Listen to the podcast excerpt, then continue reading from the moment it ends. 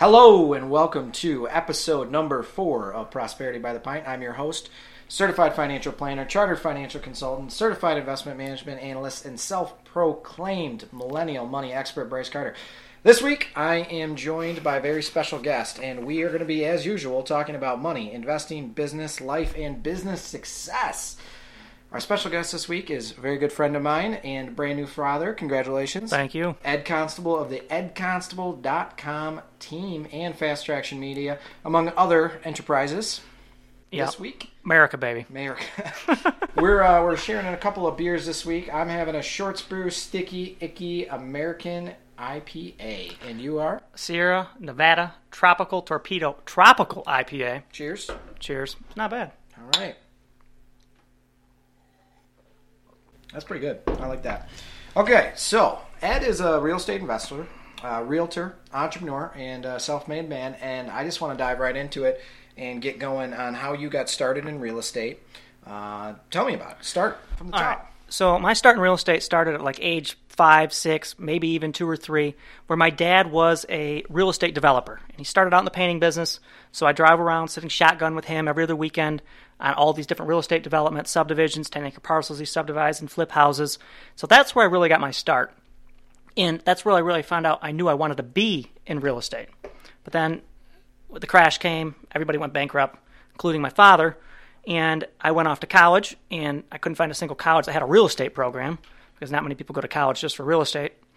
So I ended up at Northwood, graduated from there in four years, and six months out, bought my first commercial building in downtown Linden. All right, so let's let's let's back up a minute. Okay. So your dad was a real estate developer, Yes, made a lot of money, yes, went bankrupt. you got it. What'd you learn from that? Because that had to be an experience, right? Yes, it was definitely a roller coaster. Uh, he moved 10 times in 10 years, started out in a 500 square foot house on Eagle Court, and ended up with a $3 million estate and private lakes and cars, and was living the dream, the high life.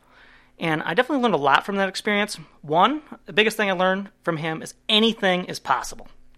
He was a man of vision. Yes, Sometimes his vision was a little blindsided, apparently. yes. And uh, sometimes his morals could have been a little slanted, but to say the least. yeah, well, that's, but I learned anything was possible. And another thing I learned is that you know bad times do come. The markets do change, and you cannot be one sided and have one source of income from that. And his only source of income at that time when the crash happened was developing real estate. You know, sitting on 500 acres, a lot of it paid for, leveraged to pay his bill for a little while, and then he's got 500 acres in Oakland County he can't do anything with. No one's buying land. so that's that's that's ultimately uh, some of that is a, a cash story, right? Yes. Because at the end of the day, if I have my mortgage paid off, but I only have thousand dollars in my checking account and nobody's lending money, it doesn't matter. You got it. Cash is king when it comes to personal finance. Yep. Right. So I want to talk about Northwood for a second because one of the things we talk about on this podcast is, is issues monetarily that affect particularly young people, Yeah. millennials, right? So you took on some student debt, I'm guessing. Yeah, a little bit. And do you need your degree to do your job? Absolutely not. Okay. So we were told that we should go to college, right? Yeah, yeah, In order brainwashed. to- in order to pay for it, we have to get out student loans. Now, this isn't a knock against college. This is just the reality of the system. No, in college I learned what my social security number was. There we go. So we are we are told that we're supposed to go to college. We got to pay out debt to do that. And in reality, you're making a shit ton of money right now with a college degree that you don't use, right? Yeah, I learned one thing in college What was that?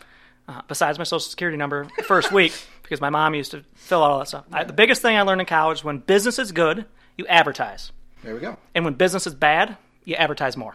That's actually a really good business lesson. Yeah. But I don't know that you needed a four year degree to know that. I mean, there's a couple books out there. There's a guy named Gary Vee. You should check him out. so, well, let's fast forward. You're out of college. Six months in, you bought your first unit. Yes. Talk about that because Oh, I my God. remember right, I heard a story about you putting this on a credit card or something stupid like that. We tried. Some Uncle Ricky financial advice there. Okay, so I it was an interesting experience.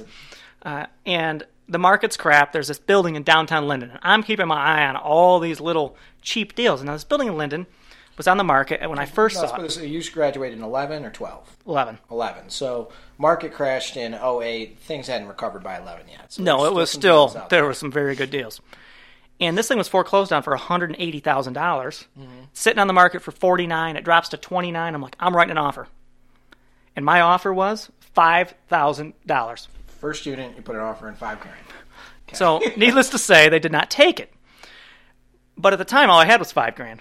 So they counteroffered for seventeen thousand nine hundred, and that counteroffer, I didn't have seventeen nine, but I had a crotch rocket, I had a little bit of money in the bank, and living in my mom's basement. My boat, my bills are really low, and I, I accepted it. I did not know where I was going to get the money from. I just trusted I'd figure it out, and luckily, I had good credit, and my mom had good credit and but neither of us had any money really to say and but we went to financial plus credit union and my mom lowered her limits on one of her credit cards. sponsored or endorsed by Financial Plus Credit Union. no. We went to the credit union and my mom lowered her line of credit on her credit card so we could co-sign together for an unsecured personal loan for $15000 at like 12% interest. So you bought your first unit at what you would hope to make on a reasonable unit today, interest rate wise. yes You hope to make 12%. if i could make 12% on every deal i'd be tickled and i was paying out 12% Okay, so that's a, that's a tough gig. Yes. okay. How'd that work out? Well, it was definitely a roller coaster. And speaking of roller coaster, the floors in this building were 18 inch buckles, so the, the were floors were kind of a, a roller coaster. And while all my friends that summer they're out partying on the lake, Fourth of July, I spent every every day after work, every weekend. It's 98 degrees on a Fourth of July. Our friends are out partying on the lake. We're invited, and my now wife, then girlfriend, myself are in this unit, rolling, painting, spackling, and fixing up this unit. And it's what we did. We lived this building for months to get it to the point where I could rent an apartment, just so my very first tenant wouldn't pay me. Oh wow. So so tell me that this that this first unit has a good story, good ending to it. How, I mean, one ended up with the with Well, I didn't give up the whole time I had it. It's definitely a blood, sweats, and tears in that thing. And I bought my second one. My first one still wasn't even profitable, but I had the faith that it would eventually happen. Now, uh, we shortly after that we refinanced it uh, to get my interest rate down a little bit. In the refinance, we I pulled a little money to repave the parking lot. I put in a concrete parking lot, fixed the building up a little bit more. Now it's paid for. Uh, you know, nets me a thousand bucks a month without getting out of bed. So not a bad gig for the first round. No, All right. took a little while, but So how many units are you up to now? uh, we get about fifty tenants. Okay. So you're at 50 tenants. Yeah. You're, you're you're selling real estate on that uh, as well. What's your main job now? Is it real estate? Is it is it selling real estate as a realtor or is it being a landlord? Well, I would say as far as my investing side, I call my landlord side part of my investing, you know, wing of my real estate, and then there's the selling side. I'd say the income from each is probably pretty proportionate, split, Okay. somewhat even. Um, the real estate side, I met another very wealthy landlord one time, and he told me, and because all I want to do is buy real estate, but it's like, how do you get the money to buy all this real estate? Right, like right. you need the down payment. So he's like, this is his name's this guy's name's Denny. He owned this big carpet distributor. Mm-hmm. And like, how did you get all your money to build all these things? Like, well, we built a business, and then we used the money from the business to buy the more real estate. Right. So my You got to start from somewhere. yeah, so my business You're- is I sell real estate. With the money from my business, I invest it into real estate. Okay. So you have a pipeline there. Yes. Now I got to ask this as uh, as as an investor myself. Uh, do you worry about diversification there because your day job, your business, is real estate, and your investment is real estate, so they're Yeah. correlated. Absolutely. So if the real estate market crashes, not only your investments take a take a shit, Yes. your business can take a sure shit too. It definitely can. How do you but- prepare for that? Well, I like to stick to what I know. Okay. And like you we said earlier, cash is king. Okay. So you like to sit on a little bit. Um, there's a lot of things you can do though, and the biggest thing is I don't over leverage anything. So I know a lot of people that have built their little mini real estate empires. They might own more units than me, but my cash flow at the end of the day is higher or the same, but my debt load's significantly less. So I buy a lot of things on short-term contracts or long-term contracts. And the end of that five-year balloon, I used to worry like, how am I going to come up with the seventeen thousand dollars to pay off this land contract? We just had one come up in Durand. We had seventeen thousand, so and I just said I could have went and refinanced for eighty grand on this building mm-hmm. and put some money in my pocket, but I just paid it off, and now I've got one more piece of real estate sitting there that's paid for, so I'm not over leveraged on anything. So the risk mitigation is be under leverage what you're able to. Mm-hmm. Cash is king, and at the end of the day, you have to realize the reality that you're living in, which is under diversified, right? So you got to be aware of those risks. So, all right, so you're at 50 units. Your day job, business, day business, is real estate. Talk about that a little bit. So you uh, you had a, if I remember right, I heard you had a pretty monster 17. So how many units did you sell? What was the dollar value? Break that down for me. okay, so 16 we did right about six million. Okay. 17 we did 13 million. Okay. So if anybody's We almost- not bad at good, not good at math, there more than double. Yeah. and then this year we're going to finish right around 15 million. Okay. So, what In you, sales. What do you attribute? Because you know this show isn't just about investing and Mm-hmm. things like that. It's also about business strategy, success, marketing. What do you attribute that success to? Hours in the day and growing in your business is one thing, and just investing in and living in it. But what else? So I think one of the things that a lot of people need to do is if you're not 100% happy with where you're at, it's hard to find where you need to be on your own. So sometimes the outside perspective that you pay for, so some kind of coaching makes a big difference. So you have a business coach then? Yes, I'm on my second one. Okay. First one wasn't cutting cheese. But the first one definitely cut the cheese. The first one took me from 6 million to 13 million. Okay. The You're looking for the coach that's going to take you from 13 to 30. You got it. So he he kind of and he saw it also. I plateaued with him. He got me as far as he really could get me, and then he passed the torch to this new guy. And the new guy, you know, we're already implementing strategies for 2019 to uh, almost. We want to do 24 million in 19. Okay. So that's the goal. We have the benchmark set Yes. now. So what do you? What steps are you taking to get there? There, uh, this even just this week, we've spent a lot of time. Other than, of course, being on the Prosperity by the Pint podcast, which of course is you know Brought to your- exposure. Brought to your sponsor, Financial Strategies Group, Yep. and uh, Probably a good time for a beer break. So, Yeah, thank you. uh, Again, the Shorts Brew Sticky Icky. This is what I'm drinking. This thing is freaking fantastic. Even if you don't really like IPAs, it's pretty mild.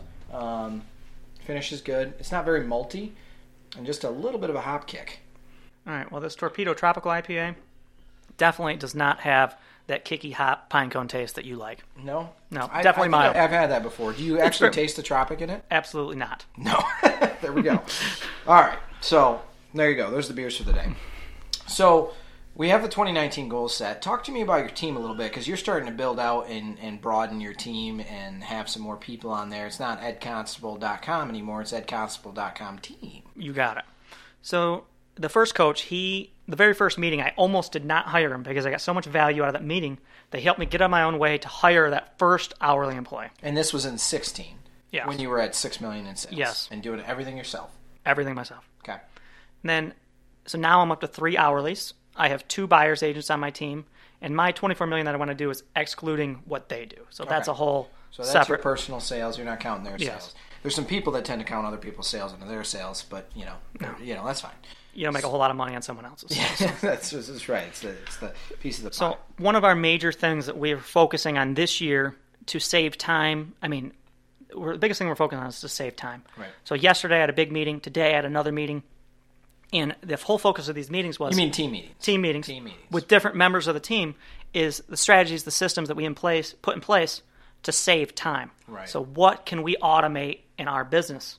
So for example, like when we have an So you because you want to go from ultimately if the goal is, you know next year is is 24 million. Yes. You want to go from 24 to 50 and stay at the same team size. yeah, maybe hire one more employee because every time if you have to hire another person every time you add two million in sales, it's like what's the point? Yeah, you're, you're looking at that's yeah that's it's it's basically it's taxes at that point, right? It's Yeah. dismotivation from working, which nobody wants. So No. So okay, so that that that makes sense. Automating the business, which you know, one of the things that we talk about on this podcast too is the advantages that we have as younger people, and that's technology. Yes. Uh, we can operate at a lot more efficient level, right? So you bought a billboard, right? You have a billboard, or have had Yeah. I've had lots of billboards. What do you you pay for two thousand a month for billboards? Approximately. And how many people do you think see it and look at it and recognize it? Well, I mean, on a monthly basis, maybe. they say that you get like hundreds of thousands impressions, but when you go out in public, you know, like we can be sitting at Applebee's and they'll recognize us either from a TV commercial or a billboard. a lot of times it's because they know you already. They ran into you at a chamber event. yeah, like that it definitely helps. spend- Advertising helps a lot more when you are out networking and working it. But the point of saying that is, you're spending two thousand dollars a month. If I put two thousand dollars a month behind promoting this episode how many how many more people do you think we'd reach than your podcast? Oh, And that's where social techno- spend is way better. Yeah, so that's where technology has helped us as young business owners Yes. embracing it, right? And it's a more engaging impression also. So yeah, that brings me to my next thing, which is fast traction media, which is mm-hmm. another business of yours. So you, you've got the you got the, your your real estate investments. Yes. you've got real estate as your profession and your business, and now you have fast traction media, which is a completely different animal. It is a different animal, but a lot of the clients of Fast Traction Media are also real estate related individuals. So some real estate, I mean, I some more. What is fast traction media? Because we haven't talked about that at all yet. Is It's a small advertising firm, and Fast Traction Media handles all of my things. So uh, my partner on it, Drew, is uh, you know Michigan State grad, videographer. He's worked for TV stations. His video content's unbelievable. His website skills are awesome. So he's just a really, really good all around resource for advertising for any small business. And so one of the biggest clients that we try and tackle and approach for Fast Track to Media is lenders. So you've done a really good job of creating social content, whether it's videos, uh, drone videos, which are which Yeah. have been very very successful, um, writing blog posts and so on, and that that's that's driven your business. And the goal of Fast Traction Media, from what you're telling me, is to help other people in the real estate field improve their presence. Digitally. Yes, and not necessarily my competitors. It's more of my uh, Partners. partners. mortgage lenders, Yeah. uh, appraisers, so Yeah, so like we uh, we built a website for Matt Keyway, he's a lender that we use a lot, and I'm like Matt, you need to write write a blog post about this, and you can, here's an almost a blog post that you can rewrite, put your own twist on it. We post it, and he does you know one or two of those a month. I'm like send out a review review request to all your people, get your 20 Google reviews. Next thing you know, if you Google mortgage lender in Flint, Michigan, he pops up. People just randomly call him you're- and get in business, and he's like, hey, I got to call off my website, and then he passes that lead for me because all the work that we did to get him there. Right, you're teaching the, the, the you're teaching the chain of success Yeah. for digital marketing. Yes. So, what's the goal for Fast Traction Media at the end of the day? I mean, you want this to, it, it's not a profitable venture at this point for you. No. At least not in dollar terms. I mean, you get a lot of, I guess, credibility from it. You're building stronger relationships with referral partners. But what's the end goal with it? I, I don't. It's not a business that I want to be huge. I want to put more of my focus and energy on building the residual side of uh, investing in real estate, office buildings, apartment buildings, stuff like that. I would like it to get to the point where you know it brings in ten thousand a month, and I don't have to be the CEO of it. right. But if it doesn't get there, it kind of is what it is, and it's a it's a lever that helps us learn how to spend socially on ours. And you know, instead of spending, you know, say we spend a thousand or fifteen hundred a month on social ads, we can spend five thousand a month or ten thousand a month on social ads for other people also, and learn ways not only to increase their reach but to increase our own. So it's So, I mean, there's ancillary benefits there. But I, I don't know. I would maybe look at it because you're already getting some traction from it. It's already working really well for you. Maybe look at it as a diversifier for your real estate side of the income because there's other firms. I mean, you know, financial people. Shit, we're terrible at it. I mean, I think we tr- we try to do a pretty good job at Financial Strategies Group of being out. oh, your guys' social. stuff's awesome, but But but the As a whole- is pretty low, and you have high profit margin business that's spending very low on social. I don't know. It seems like it might be a diversifying opportunity. it definitely could be. But there's only so much time in a day, and you can't do everything. That's right. Automation. That's what, that's what we were having meals, uh, meetings on. So, one of the things I wanted to get your opinion on for the for, for the listeners is real estate is a side hustle because I come across this all the time is people wanting a side hustle. And my go-to advice, now this is from a financial perspective, is your returns on real estate, particularly rentals, can be fi- can be great. Uh, flips, not so much unless you're in the business and, and you have relationships with contractors and such. But it can real estate as a side hustle, particular rental incomes can work out well for you if, and this is a big if, if you're treating it as a business, right? If it's this thing you do is this on the side and you get irritated every time there's a phone call on your first rental, it's not going to work for you. Yeah. But you have got to treat it as a business. But that's my perspective as a financial advisor. What's yours? All right, Because so you've done some property management too for others. Yeah. So the biggest hurdle I see with a lot of people getting into real estate is you you can't have just one. I think you could have two or three. You can't have just one because a lot of people, if they have just one and that one house goes vacant, the cost of the rehab, the cost of that mortgage while it's sitting vacant, and the heat and all that stuff in the middle of the winter could sink a lot of individuals who are living mm-hmm. paycheck to paycheck or close to paycheck to paycheck. Right. Excuse me. Well, that's And- what happens when you drink beer. on Yeah. podcast. So uh, for for those of you that are uh, listeners and uh, or viewers, No, Bryce has got my big beer's- gills. my my beer is gone. That usually doesn't happen. That means it's a winner. Uh, so, also, usually I'm the one that's doing all the talking, uh, and this time our guest won't shut up. I'm sorry. Excuse me. Did I say that? continue. Continue. More than one. Uh, you need more than one, and you cannot be friends with your tenants. Don't save their phone number in your phone. Don't even remember their name. You just have a system. I'd recommend Trello. It's a system that we use for most every section of our business uh, to organize lists and tasks. Trello is not sponsored in this show at this time. We're open to sponsorship. and uh, that it's a free software that we use to manage all sorts of segments of our business. But Right. uh, put their phone numbers in Trello, put their contact, emergency contact, their rental application, their lease, put all that stuff in Trello. Don't save their phone number in their phone. Don't answer if you do save their phone number in their phone. Don't ever answer it. Let them leave a voicemail, call them back, and deal with it because they're going to want to talk about their grandma and their drama. And as soon as you become friends with these people, they think it's okay not to pay you on time, and then you feel bad evicting them on Thanksgiving. And it's just you do not want to know them. It's a business, and it's Treat a such. it's a business that you do not want to be friends with your customers. For the record, it doesn't mean that you don't have a heart. Eddie does a lot in the community. Uh, you, you've got a couple of uh, nonprofits that you're supporting and things like that. So Yes. it's not about having a heart, but Little shout out for the onesie charity pub crawl, fentonpubcrawl.com, January 19th. January 19th. this podcast might not be aired by 20, January 19th, but that's okay. You Next year. next year. The thing being with it is if you are the owner of a particular unit and your payment is $700 a month and nobody's paying their rent, but they're living there, Yeah. you still have your $700 a month. Yes. And if you don't pay it, you lose your property. You got it. Right. And so it's got to be the If same they don't pay, they need to lo- move also. They, they, they also need to find another location. So here's the thing real estate as a side hustle can work. Sounds like you agree with me. You got to treat it as a business. Yes. Okay. Another problem, briefly, a lot of people overpay for rentals. So, houses that we live in, Yeah. this home we're sitting in, the ranch, The ranch. It's called a Ranch. the uh, this uh, was an emotional purchase. This house has value because of emotion. Uh, a rental property Any home that you're living in, any house that becomes a home is emotional. is emotional. Right. real estate investing is 100% all financial. So you could have a single family home right here that sells for 200 grand. Mm-hmm. It's 2,000 square feet. Mm-hmm. You could have a duplex directly next door that's also 2,000 square feet.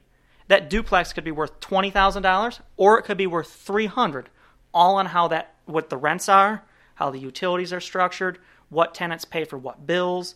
There's so many factors that It's, can num- affect the it's net. numbers. It's the numbers game. Right. So I like to equate things to stock investing because that's that's What you do. That's, that's that's what I know is that I may really like a company's product. For instance, I really like Miller Coors. I happen to drink a little bit of Coors Light in my day. But if they're at a higher price per earnings than a company that seems to be growing faster, let's just call that company Anheuser-Busch, but uh, you know, that's a bad example because uh, I don't know that's a better scenario right now, but let's just happen to say Anheuser-Busch is growing at a faster rate, they're at a lower price per earnings. Why would I emotionally buy Miller Coors just because I like it? You wouldn't. You wouldn't. That's a bad decision. yes. Right.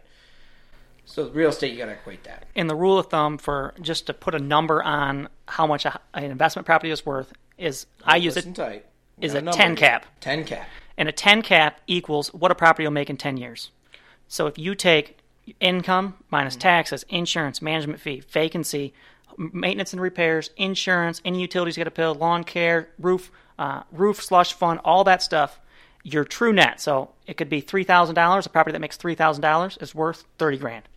If it makes a hundred grand, it's worth a million bucks. Okay. So the idea behind that being you need to find out for your area and your financial situation what an acceptable cap is. 10 is a starting point.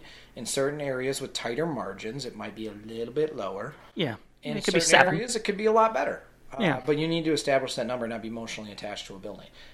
I always say there's exceptions to every rule, and that is, for instance, if I was buying a office building and I was going to sublet half of it, but I was going to use half of it for myself. That's different. That's different, right? So there's exceptions to every rule.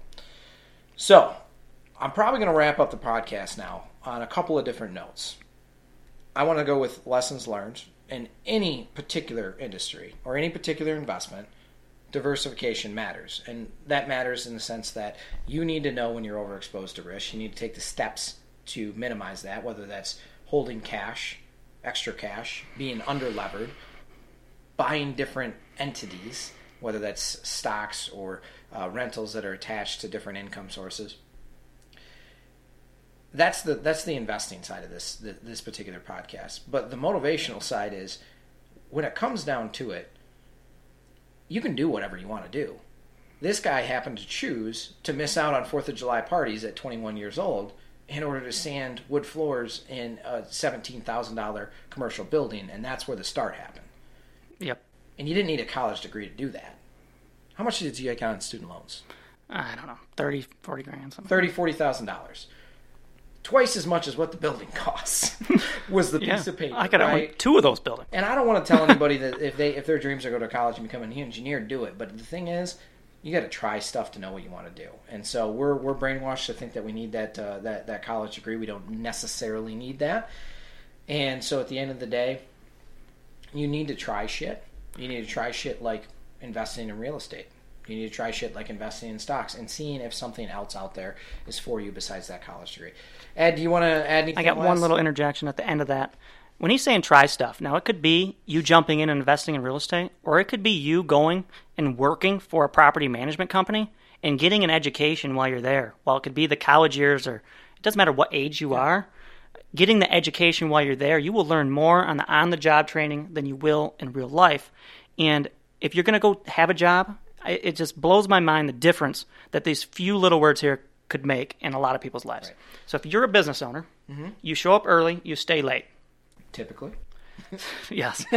early on, you show up early, you stay late. For your job, it should be no different. Because if you show up early to your job and you stay late and you go ask your supervisor, is there anything I can do for you before I leave? And you're his go to guy.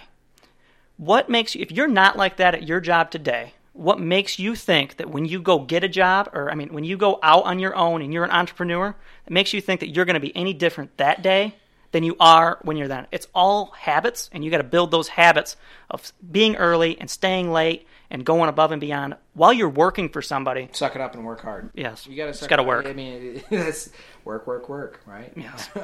so that uh, that's going to wrap up episode number four, Prosperity by the Pint. Check us out on Twitter, Facebook, and uh, what's the other one, Ed? YouTube. YouTube. YouTube. YouTube. We're also on the iTunes store. Prosperity by the Pint. Cheers.